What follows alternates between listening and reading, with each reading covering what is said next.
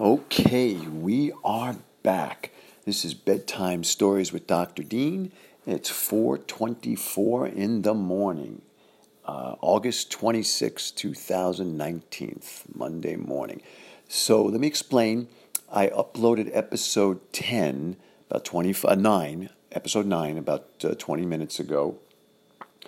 Uh, and you you might see in the uh, description of the show that episode 9 had a slight technical glitch. I was unaware that when you're recording a podcast uh, in this specific platform, you cannot pause it. Uh, and I had gotten a call um, as I was recording. So I hit stop and I thought maybe you can start back up at that moment, but it doesn't allow you to do that. So um, uh, I guess I'm in a roundabout way. I'm saying, hey, Anchor, uh, you might want to install a pause uh, capability.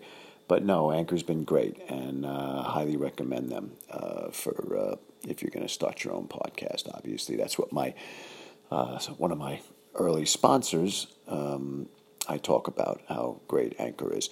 So, with that said, um, I just want to let you know there's a technical glitch in episode 9 at around 55 minutes and 30 seconds or something, or 56 minutes and 30 seconds, something like that.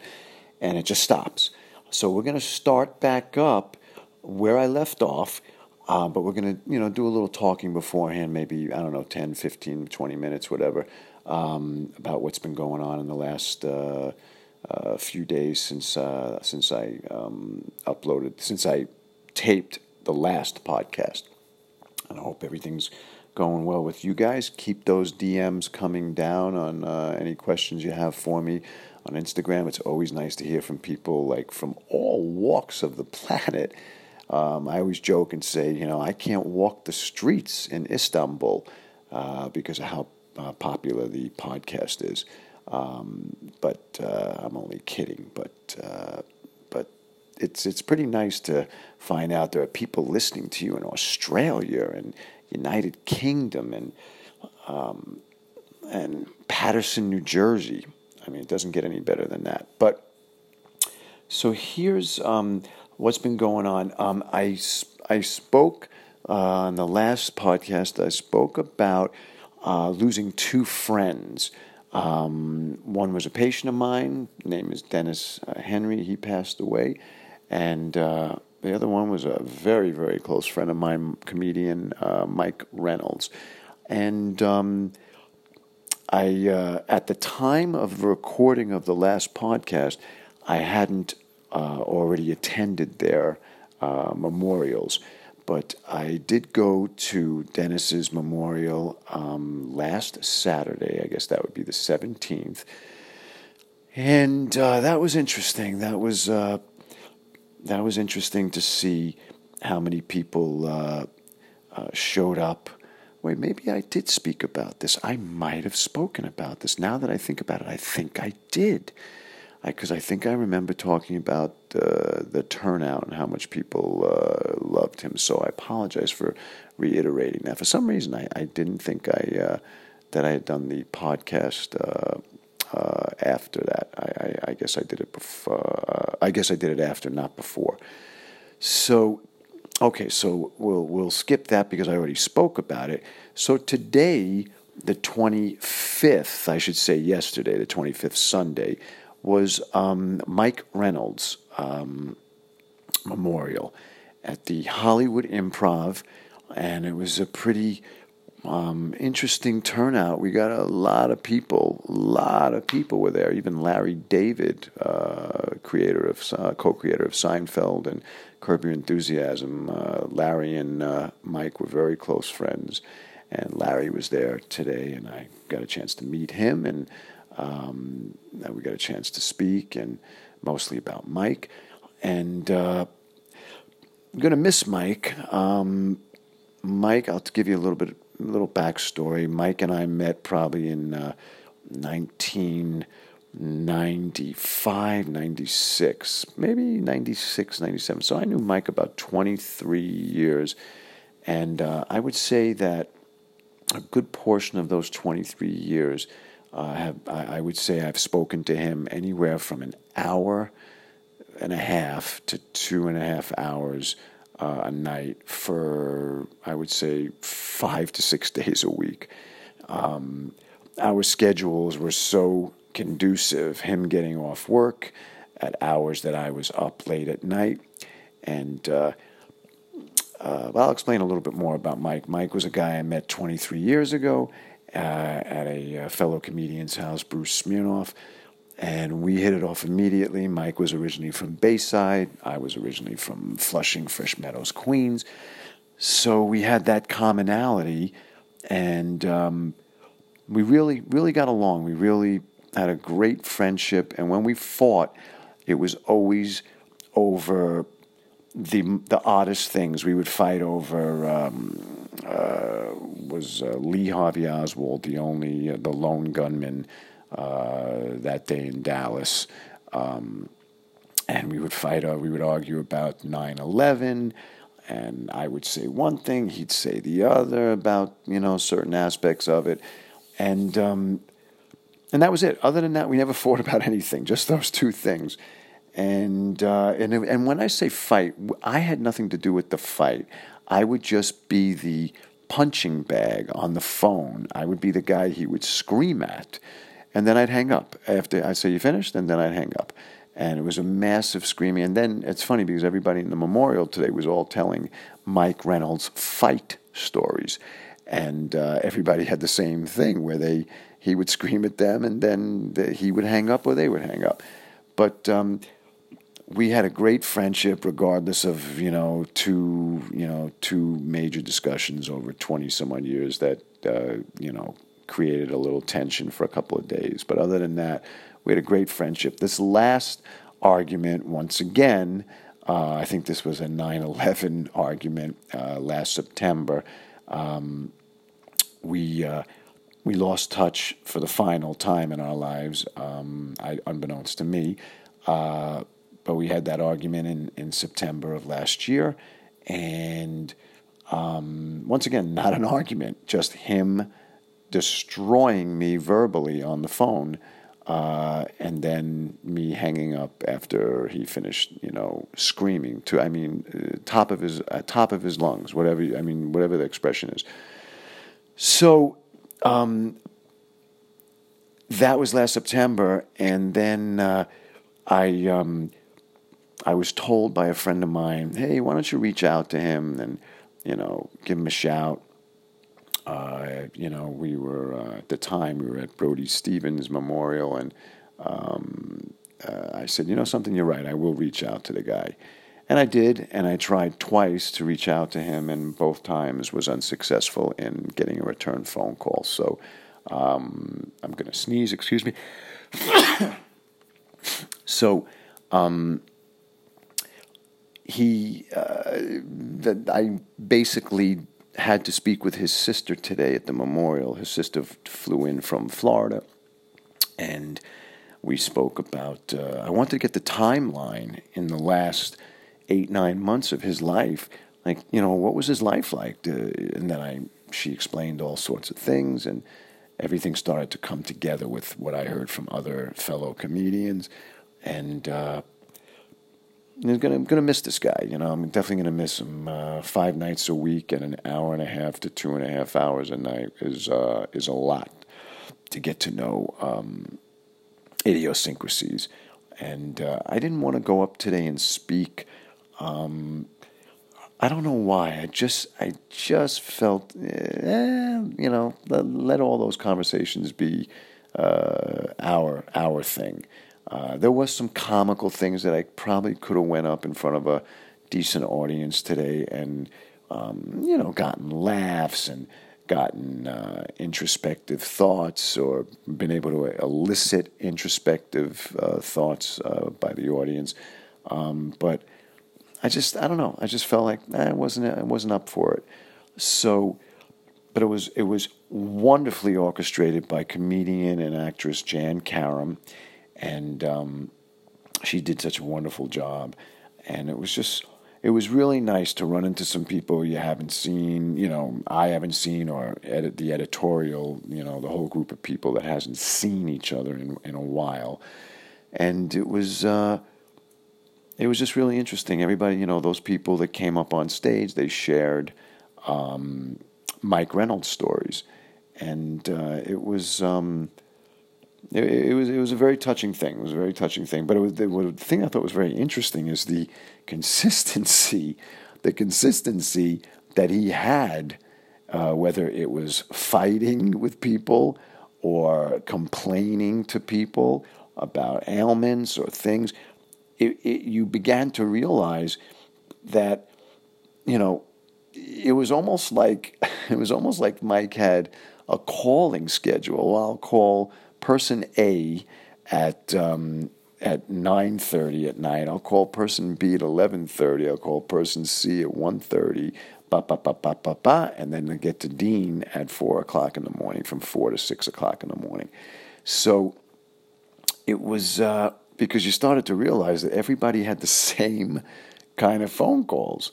Um, but it was what it was, and uh, it was a pretty pretty good, fun friendship for many many years, and uh, I'm gonna miss the guy, and um, it, it, was uh, definitely definitely something that uh, uh, I thought of quite a few times this week. Uh, you know, why didn't he reach out to me? Why didn't he call me? If he was, you know, without a home in Vegas, you know, call me. Let me know that, you know, and I'll put you up on my couch here, you know. Um, that kind of thing. I just, all these little things that I was like, you know, ran through my head, you know. Uh, so it happens, and uh, it's unfortunate that, you know, at the end of the day, it was another suicide by another comedian. So, um, like I said, uh, he will be missed by many, and um, he was a good friend. Good, he was a good friend. We, you know, uh, I would like very little, very little fighting in this in this friendship. Um, but when we did, uh, it was you know usually for a few months, and uh, until he cooled down, and then he would call me as though nothing happened. So. But this time, for some reason, he chose not to, and uh, that's the only thing that bothers me is that uh, uh, why he didn't, you know, uh, feel going down the line of people. How come you didn't say, "Well, let me give me call Dean. Let me give Dean a call." And uh, so that's that's the only thing that upsets me. But um, all right, so we're done with that. I mean, the the memorial was phenomenal. Um, great speakers. Um, just you know, uh, very very uh, nice uh, service at the Hollywood Improv, and, and shout out to the Hollywood Improv for uh, putting us up today in the main room and, and letting us have the room, and uh, it, it, was it was it was good. It was very very memorable um, uh, experience and a good chance to uh, uh, bid adieu to uh, to you know a fellow co- colleague or comrade. So with that said, I'll get on a happier note with you guys, and I'll uh, tell you that uh, for my girlfriend, whose name is Carmen, and I, we had our one year anniversary on the 23rd of August, which was Friday night, Friday, and um, I took her to see the Rolling Stones at the Rose Bowl, and that was Thursday night, the 22nd. And I have to tell you, this guy, this band, they still got it. They still rocked out hard for two hours and 15 minutes. They rocked out hard. He's 75 years old. Yes, he just had a new valve placed in his heart, um, I guess about three and a half, four months ago. And yes, that valve theoretically will give you more uh, energy because you're getting a higher surge of um, ejection of blood flow, oxygenated blood flow throughout the body. So, um, so there is a reason physiologically that he's, you know, in the shape that he's in, and I'm talking about Mick Jagger. And um, it's just amazing. It's just amazing to watch. Two hours and 15 minutes. running around. And these are huge stages that he's on with catwalks and everything. It's just it, it's amazing to watch. And they did all the old hits and um, sort of a paint by numbers set list. You know, these guys are doing this in their sleep now. Uh, this is 57 years already of this. So I can't believe I'm saying that. But these guys have been relevant since 62 or 64. I think it's 62 actually. So I think it's 57 years. These guys just are just amazing. And Keith Richards, I believe, is the same age. I think he's plus a year or minus a year on Mick, but he he I would say, you know, looking a little bit little bit aged uh, uh, compared to Jagger. Compared to Jagger, I was very impressed. Jagger took um, Mick took a few of his uh, outfits off, and at one point he's wearing a uh, black T-shirt, and I was very impressed with uh, his physique on his arms. Um, my belief, I leaned over to Carmen and I said, the doctors had to tell him, I need, we need you to put a few pounds on um, to compensate for, you know, your body, you know, trying to fight after surgery, you know, to heal. Because it looked different. He, he just looked he just looked different. His arms were noticeably muscular and they did not look like 75 year old arms. It was like, it was literally like looking at a guy with 45, 50 year old uh, biceps I was very impressed. I, I, I, I, but that was the only thing I thought of. Uh, that is that they had to, the doctors had to say to him, "Look, you've got to put on 10, 12 pounds," and he looked great. He looked great. Full head of hair, of course. Full head of hair, and um, uh, Jagger's the kind. I, we were talking the other night, me and a few friends, and Jagger probably has. I would say he might have the best hair in rock and roll because his hair is thick for 75 years old. And um, it was just amazing to watch. Amazing light show. They always have a great pyrotechnics show. It was just great. It was just really nice. And we, and we had actually very good seats at the Rose Bowl in Pasadena. And uh, of course, we parked. Uh, we had to park about, not kidding, about a mile walk. It was a closing in on a mile. And um, uh, from the car uh, from the stadium. And uh, there's about 65, he, my buddy estimated 65 to 70,000 um, were in the audience, were uh, there. So it was pretty, pretty amazing. And you can't help, you know, me being a performer um, slash doctor or doctor slash performer, um, you know, you can't help but look at these people and go, you know, what is this like? What is that like to come through that curtain or the ramp to get in, onto the stage. And you're just looking out at a sea of people. It's just got to be the most amazing feeling uh, uh, on the planet. You just and they're screaming for you. They're screaming for you. And you know, I've always thought about this, you know, regarding Springsteen and a few other people, a few other acts, but you, are talking the creme de la creme in the world of music, the Rolling Stones. It just doesn't get, you're not getting much bigger than that, you know. So it was just, um, just a wonderful night. And, um, uh, you know, they played all the hits. Oh, excuse me. It's just a little late. I took a late walk. I went out walking around 1.30, 2 o'clock in the morning with Darren Carter, the party starter. We took about a two, two and a half mile walk with jump rope and weights. So that was a tiny yawn. So please don't uh, hold that against me. But I did go out for a uh, for a walk. So um, it was just amazing. It was just amazing to watch, and uh, we had a great time. Carmen and I both had a great time, and I made sure that she uh, got caught up on Rolling Stones. She had told me that she didn't know much about the Stones, they didn't know much of their music.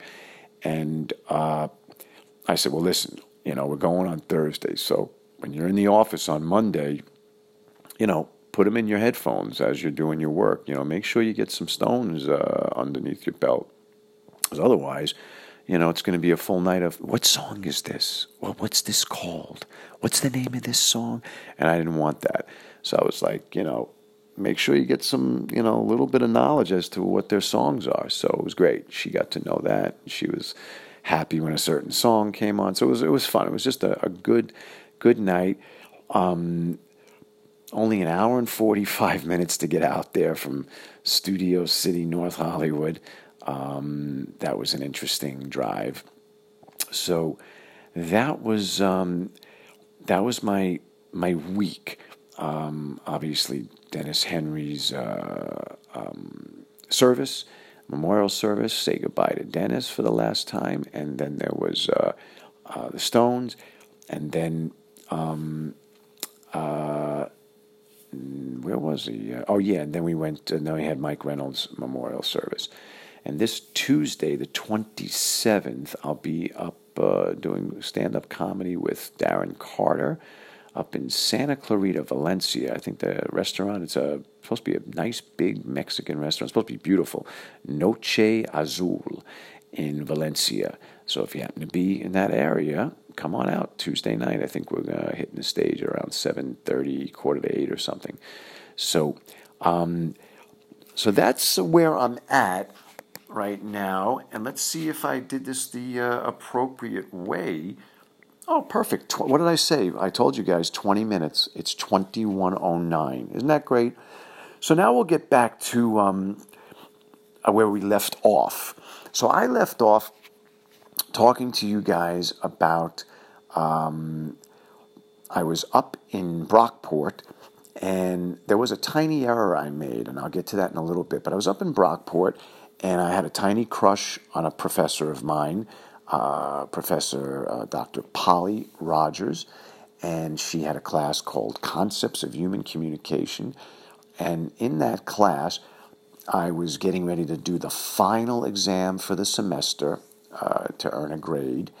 And um, she told us all that we need to break up into groups and we need to um, uh, do a sketch. And it can be comedic, preferably, uh, but you know, obviously better if we, uh, you know, obviously better if you make it comedic. But you know, if you need to do some dramatic thing, great.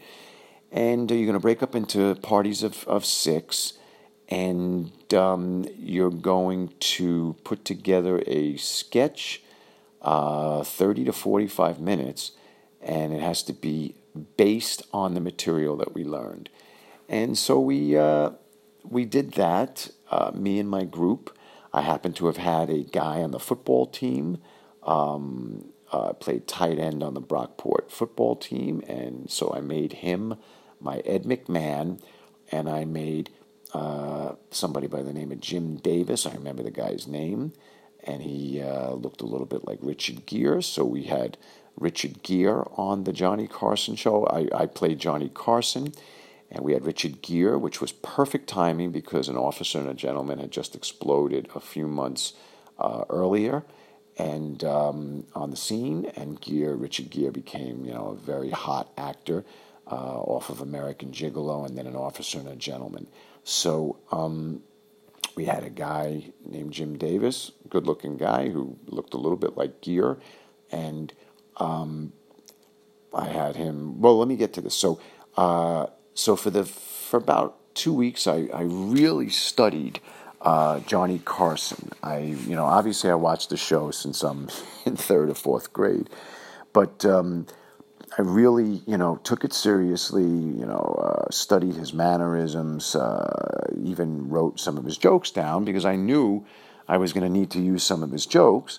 And most of these kids in class aren't going to know that I was uh, stealing some of his jokes because most of these people were normal and they were sleeping uh, in, back then. But me and uh, my, uh, let's see, it was my roommate, I guess back then, I think, yeah, it was my roommate, Michael Weiss. Uh, we would watch Carson and uh, David Letterman. So in the room on a little 12 inch screen. Hilarious. Um, so uh, I, I was, I told the group, okay, I'll play Johnny Carson. And everybody, you know, had to learn what they wanted to be. If you were going to be, play Richard Gere, you got to do some research on that, and and this way you can act like uh, when I bring you on uh, as my guest.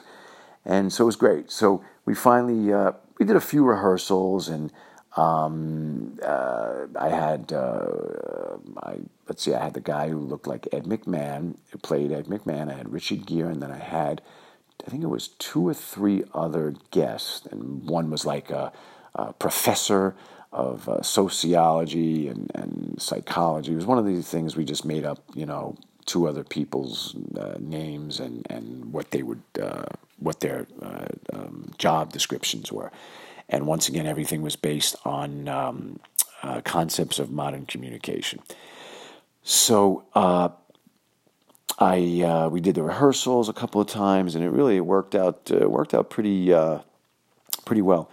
And uh, so we eventually, uh, I, I, took a tape recorder and I taped the introduction to the Tonight Show, which, if you recall, went you know da da da da da. Da da da da. Tonight, uh, Johnny's guests are blah blah blah blah blah blah. And I did that. I taped it, and um, on a tape recorder back then, what we known as was we called a cassette deck. Uh, half the audience right now has no clue what I'm talking about. But uh, back in the 80s, 1980s, there was uh, there was something called a uh, cassette recorder, and that's how I recorded uh, the Tonight Show um, uh, opening. And then I came out to, I had my Ed McMahon introduce me, and now here's Johnny. And I came out and I was dressed, I remember this, I came out dressed in a suit and tie, and I sprinkled a little bit of baby powder in my hair to, you know, gray me just a tad, just a tad. And uh, I did a five or six minute monologue. And you know, it was all stolen jokes from from his the last two weeks of his monologue, and you know, I would come out and I come out and I go, yes, um, let's see, uh, it, it's it is so good, it's so it, what a night, what a night we have here tonight. We've got uh, we've got Richard Gere's here, and uh, you know, I did five six minutes, and um, uh, today was a very interesting day. I uh, there was a freak accident on the uh, 405. Uh, six freaks in a van crashed into nine freaks in a Volvo. You know, it was just very, very Johnny Carson stuff, and uh, uh, and it's always nice to see Doc Severinsen and the band is here, and Ed McMahon is here, and we've got a great show for you. And I did all that, and. Um, it was just it went great. It was it was really a lot of fun. And then I had um, I had Richard Gere, I had Jim Davis who played Richard Gere, and he came up on the desk and he started doing abdominal crunches on my uh, on my Johnny Carson desk.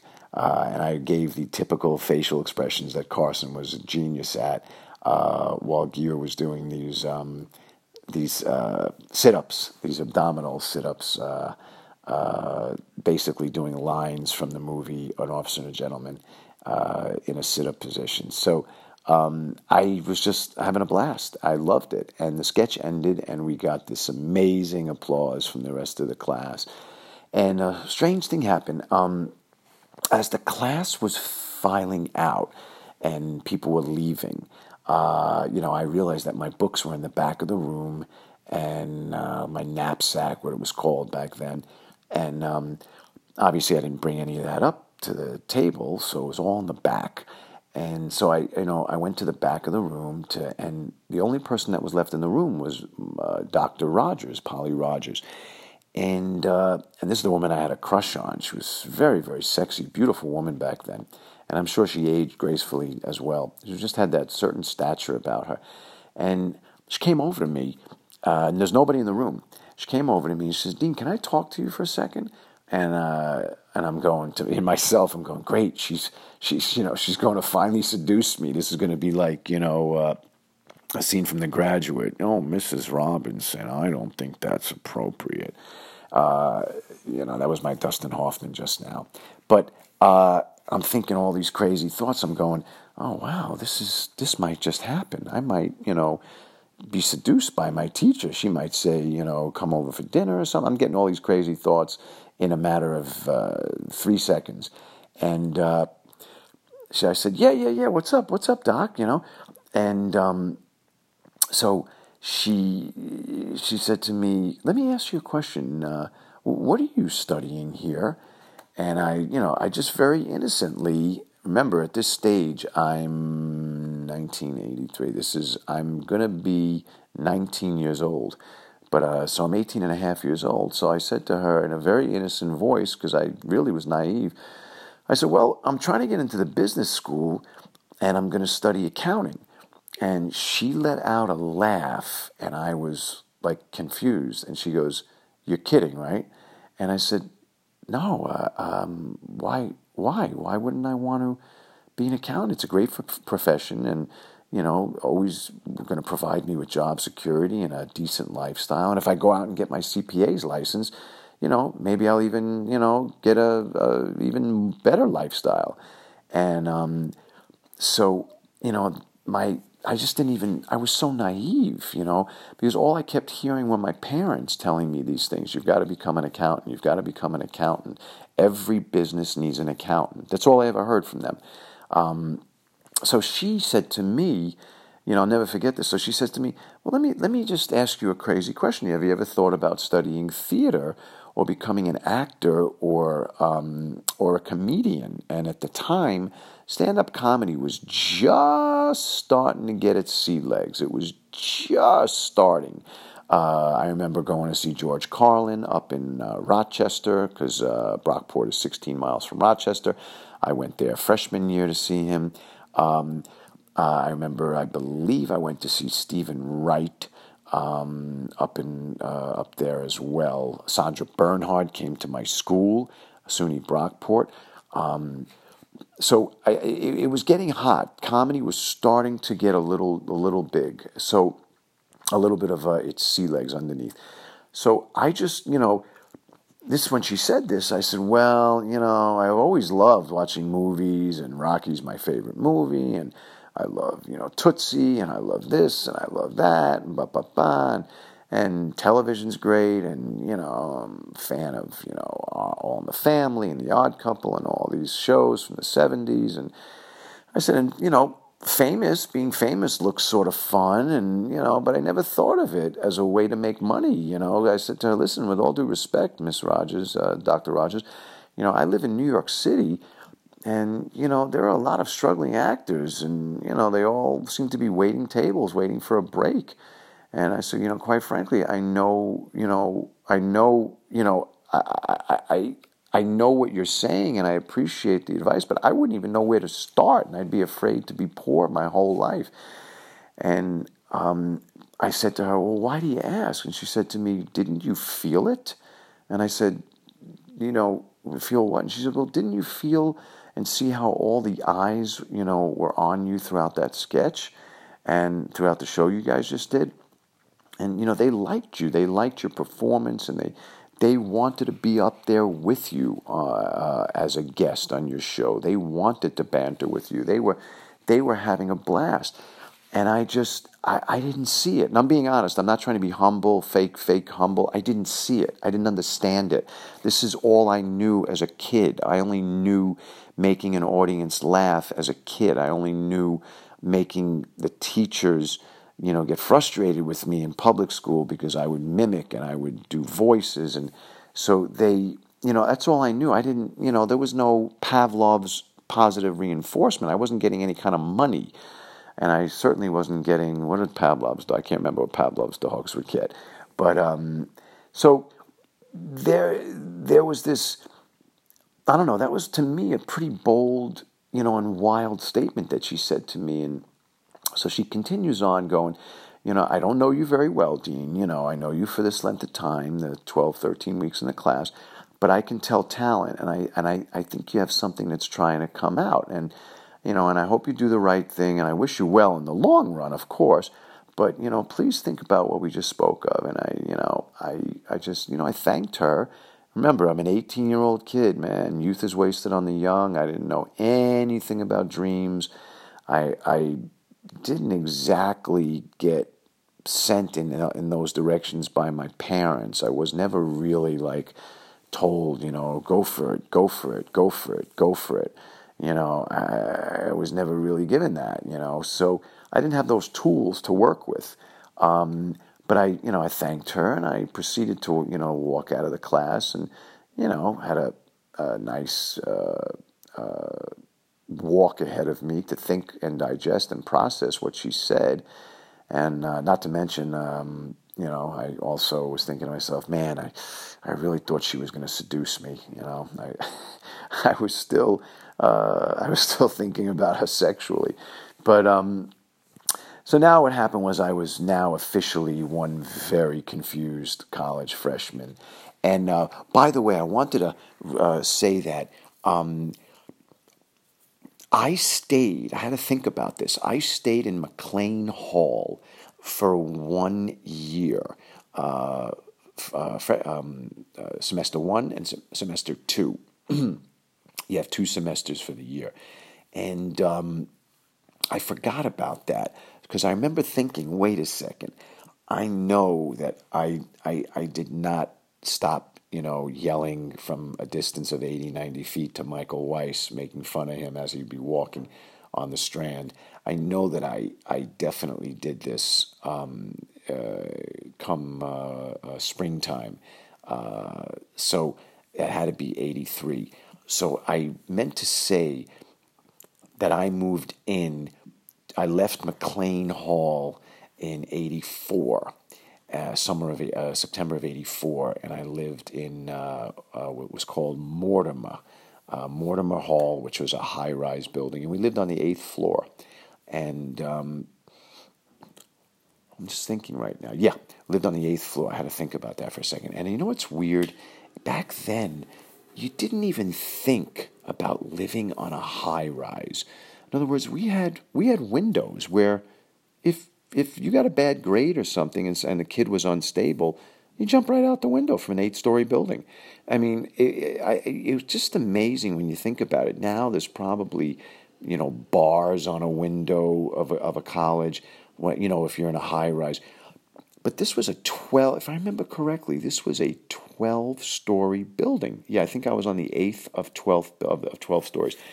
And it just I, I think about it sometimes and I go, wow, I can't believe in the day and age of, you know, suicides and all that, I couldn't believe that back in 82 that, you know, you had a literal window um, with no screen and no no protection. You know, uh, you could have fallen out of that window eight stories up. It was just amazing when when when I think about it. But so now I uh, I finished the uh, first. Well, I think it was the first year. Yeah, let's see where I'm at right now. Yeah, so I finished the first year. I have some notes that I always look at, little bullet point notes, and um, I remember. Yeah, now it's coming back. So I remember walking uh, like days later, walking around campus, and I I enjoyed the feeling I got. You know. Um, maybe out of the 60 members in the class, obviously six of them were in my group. Um, so the f- other 54 people I would see, you know, maybe on the Strand or maybe at uh, the Canal Side pub where everybody went. And I would have people that would come over to me, literally come over and say how much they enjoyed the sketch and the other day and how funny they thought it was. And, you know, you do a great, you know, a good Johnny Carson and, um, and you know, it was just it was such a nice feeling, you know, to to to have that, and uh, I don't know, it just it, it sort of started to resonate into my head, and uh, it just seemed so like there was you know there was possibly no better way to make you know new friends than when you can make others laugh, and um, I don't know, I I think I found that out in relationships, male female relationships. I think that was a, a way that I was e- able to even get dates was by you know uh, making a, a, girl laugh. So I'd be at around 18 and a half, 19, uh, yeah, I guess pushing 19, I started to realize the power of comedy and, uh, for that matter, the power of performance, you know, over people. So it was a very, um, it was a very interesting uh, thing to go through because uh, on one hand, I was extremely confused now. Am I making the wrong move? And on the other hand, I was like, you know, hmm, something is getting, Pandora's box is opening up. There's something happening here. And, um, you know, now I would say to that young boy, Dean Larratt at 18, I go, you know, start taking cues from the universe. But back then, I wasn't, you know, spiritual to realize about the universe.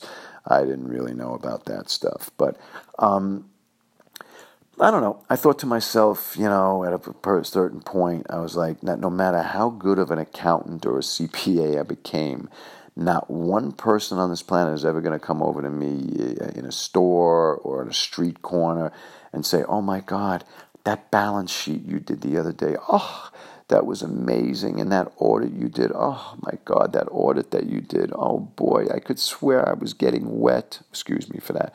But I mean, you know, is there any chance I could have your your autograph? I, you know, and, and I just realized that wasn't going to happen. So I, confusion was setting in, you know, at an early age for me. I mean, I don't know too many people at 19 that were that that start to get bitten by the bug, but they don't know what the bug is yet. And I didn't know what the bug is yet. I knew that there are comedians out there, and there were only a few. And um, but I and and you'd see them on Carson, and uh, uh, you'd see them on Letterman, and it was just um, I don't know. There was just these comedians that that you saw for four uh, six minutes back then. It was a six minute set on those shows, so it it's things started to get stirred up in in in uh, in my head. So my first year at Brockport, I actually finished up okay. As I said before, I was put on academic probation the first semester, and I finished up. Um, had a 1.85 first semester GPA, and then I got a 3.25 the second. So I managed to stay. I needed a what did I need? I needed a 2.0, so I needed a uh, 2.15. That's right, and I got a 3.25. I needed an aggregate total of 2.0. So uh, my grades went up, and you know, kept me from having to live back home with my uh, with my what I thought was a pretty dysfunctional household. And uh, but I did start to notice that my um, my desire to become an accountant slash CPA was dropping. Uh, I don't really know why, but over the summer. But I guess I just I started to realize uh, I don't know if this is going to happen. So I spent um, I spent a lot of time in the local movie theater in uh, uh, in in Brockport, which was like seven blocks down from uh, uh from the town, from the campus, and I I started noticing like like I would uh, it could be a Monday night or a Tuesday night. I would go. You know, you should be studying. Um, This is not summertime. I didn't stay there for summer. I came back in September. But like you should be studying at nighttime, and my fellow students were studying, and I found myself going to the theater down. I would say it was about six, seven block walk, and I would be going to the theater. I would walk on the railroad tracks. I remember walking on the railroad tracks, and I would go to the movies, and I would see movies uh, when everybody was in the library and I was starting to go to a movie. Uh, I think a movie was a dollar fifty or something back then. It was ridiculous, but um, so that's what started to uh, to take shape uh, with me. Uh, you know, um, uh, you know, for the most part, those movies that we got in Brockport usually were films that have been out everywhere else in the country for like the last month and a half, but they didn't make their way up to Brockport for you know for like two months.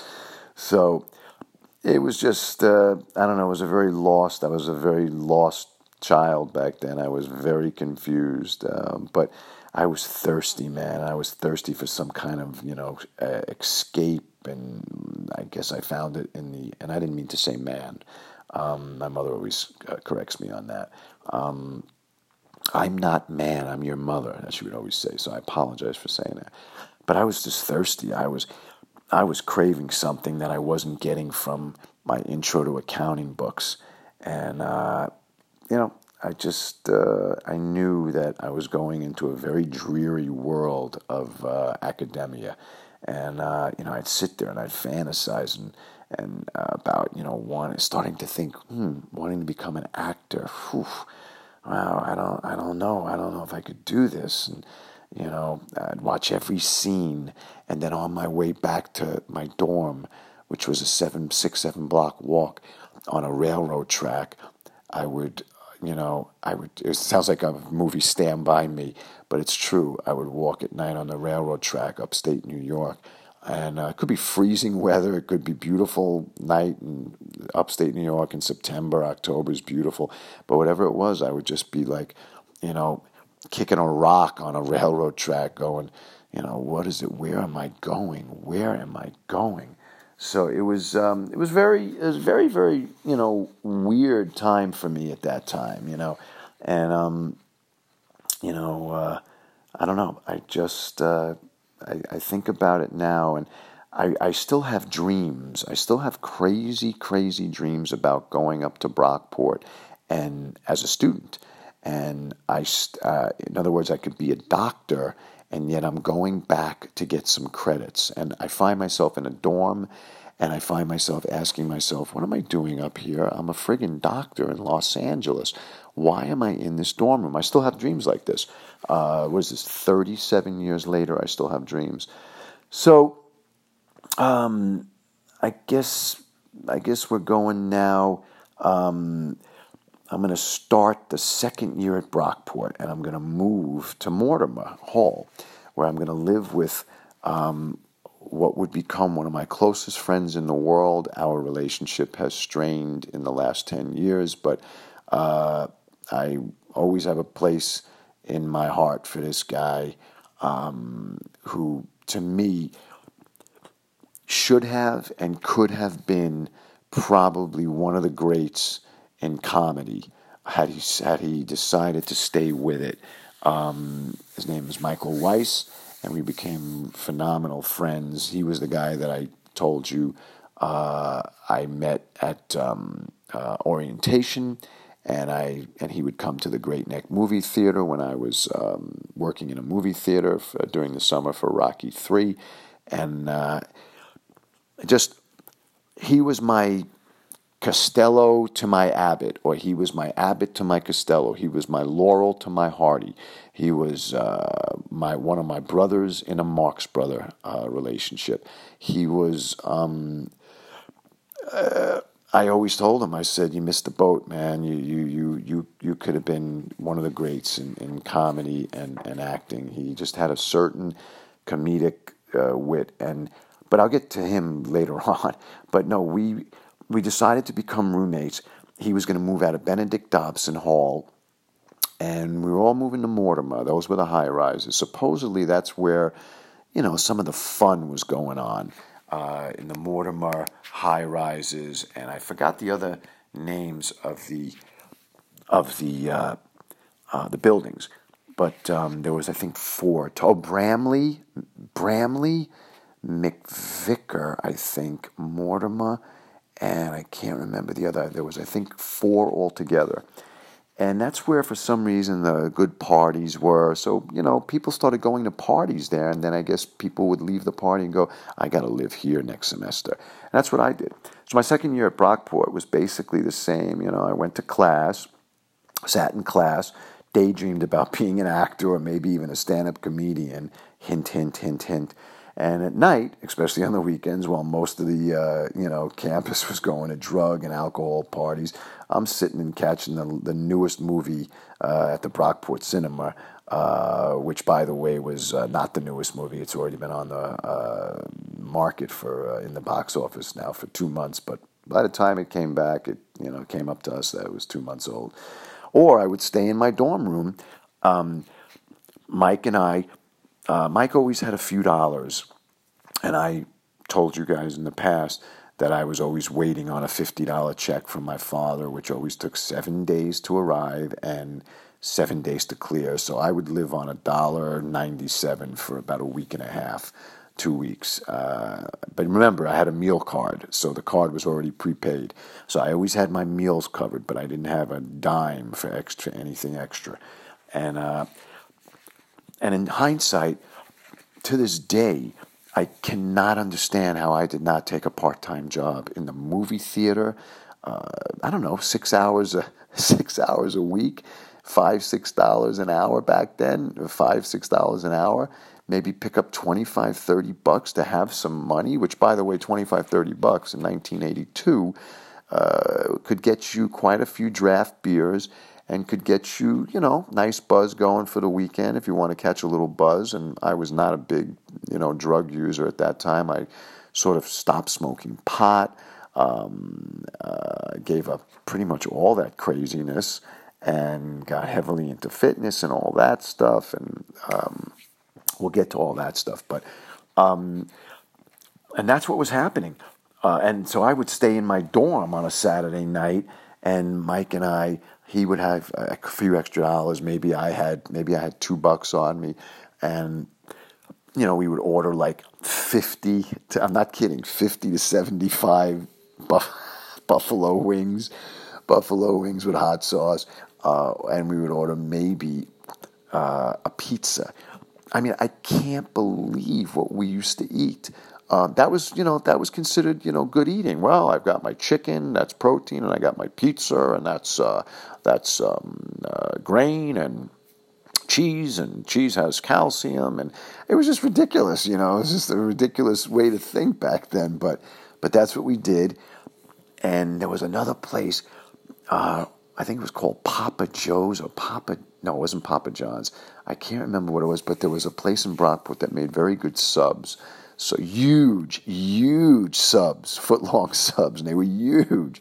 And a guy would slam on the meat, turkey or tuna. It was amazing. So, so that's what we would do, and we would sit and watch Saturday Night Live. And you know, at the time, stand-up comics were popping up all over the tube, and comedy clubs were, you know, sprouting up all over the place. And I don't know. We just uh, we just had fun. Michael and I had fun. And don't get me wrong.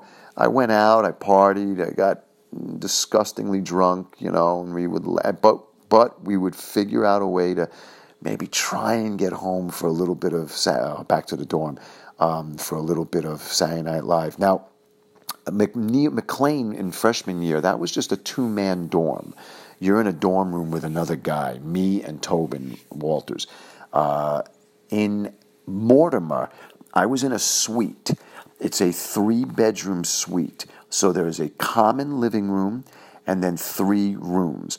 And um, that was a really, uh, really cool, cool setup. That was a really, really cool setup. Um, uh, you know, because there was six guys living in there, and it was just, it was just awesome. It was really nice, really cool, and we just had had a blast. But you know, we always, like I said, we would watch Saturday Night Live, and uh, at the time, uh, Mike and I became very, very big fans of Steven Wright, who I uh, uh, told you about about three, four minutes ago, and he was just hysterical and always on Letterman and Carson, and and I would try and you know write little one-liner jokes in his uh, speaking voice, in his way, you know. And the the crazy thing is, is that six, yeah, uh, five years later. Five years later, in 1988, I will end up walking with him for seven or eight huge blocks in Manhattan, and I gave him one of my jokes, and um, and he he liked the joke, and I ran into him uh, about thirty years later. I ran into him thirty some odd years later at believe it or not out here in Los Angeles, and I told him about that uh, where me and him walked for seven blocks, and he he didn't really remember the walk, and I don't know if I would either, but. Um, but he liked the joke I told him because I said to him, and I remember the joke I gave you, and he liked it. Uh, so it was very, very. It's amazing how the universe, you know, goes full circle. So I just, oh, actually, we're getting a little bit big on time right now. Let me see how I'm doing here. Actually, I do have to get going in a few seconds. So we're going to wrap that up pretty soon. Um, I was also impressed with this uh, uh, relatively new guy on Carson. That's right. That was a, another thing that was going on on Carson. Uh, first time, I uh, I guess it was um, for the first time. I think it was the previous year actually. And this guy made me laugh uh, with this take on the simplest things in life. And uh, he he he took you know something as like easy as doing laundry or growing up, you know, with Halloween costumes, and he made it, you know, into some of the funniest stuff. And his name was uh, a guy by the name of Jerry Seinfeld, and um, so it was it was really interesting to see some of the comedians back then. Uh, Eddie Murphy coming on uh, stage and doing. I, I, don't know. I can't remember what year he was, his first Tonight Show was, but uh, it was just it was just fascinating. It was a fascinating time, and um, it's just uh, I think about these things all the time, and we're slowly starting to get to where I want to go to on this podcast, and I'm uh, so and I'm bringing you there slowly but surely, slowly but surely. I am bringing you there. So we're at 55 minutes, and um, I'll finish up a little bit with Seinfeld. I found this guy. I, I, I remember telling Mike, I said, "This guy is going to go places. This guy has got a, you know, just he's just funny, man." And you know, uh, and I, you know, who knew? Who knew that, you know, uh, what is it, seven or eight years later, about nine years later, he becomes the the owner of the biggest TV show sitcom in history, and uh, and would end up, you know, uh, end up propelling uh, all of office conversation on Friday mornings uh, because of his Thursday night show on NBC. So. Um, I guess uh, I guess we should uh, wrap it up uh, very quickly by saying that I'm going to finish two years at Brockport.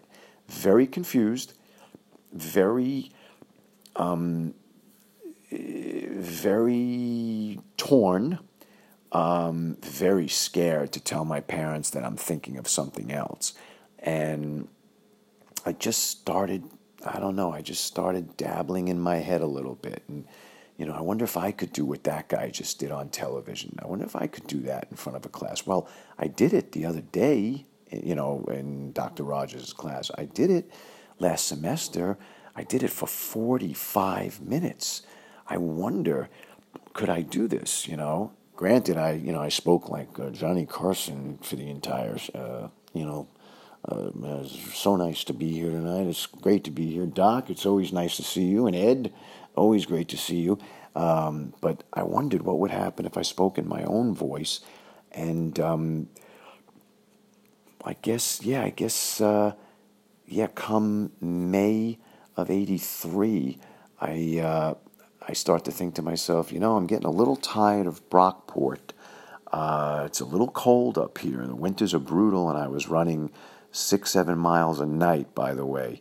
And I'd always end up getting the flu because it was freezing up there and it was three feet of snow from uh, November till April.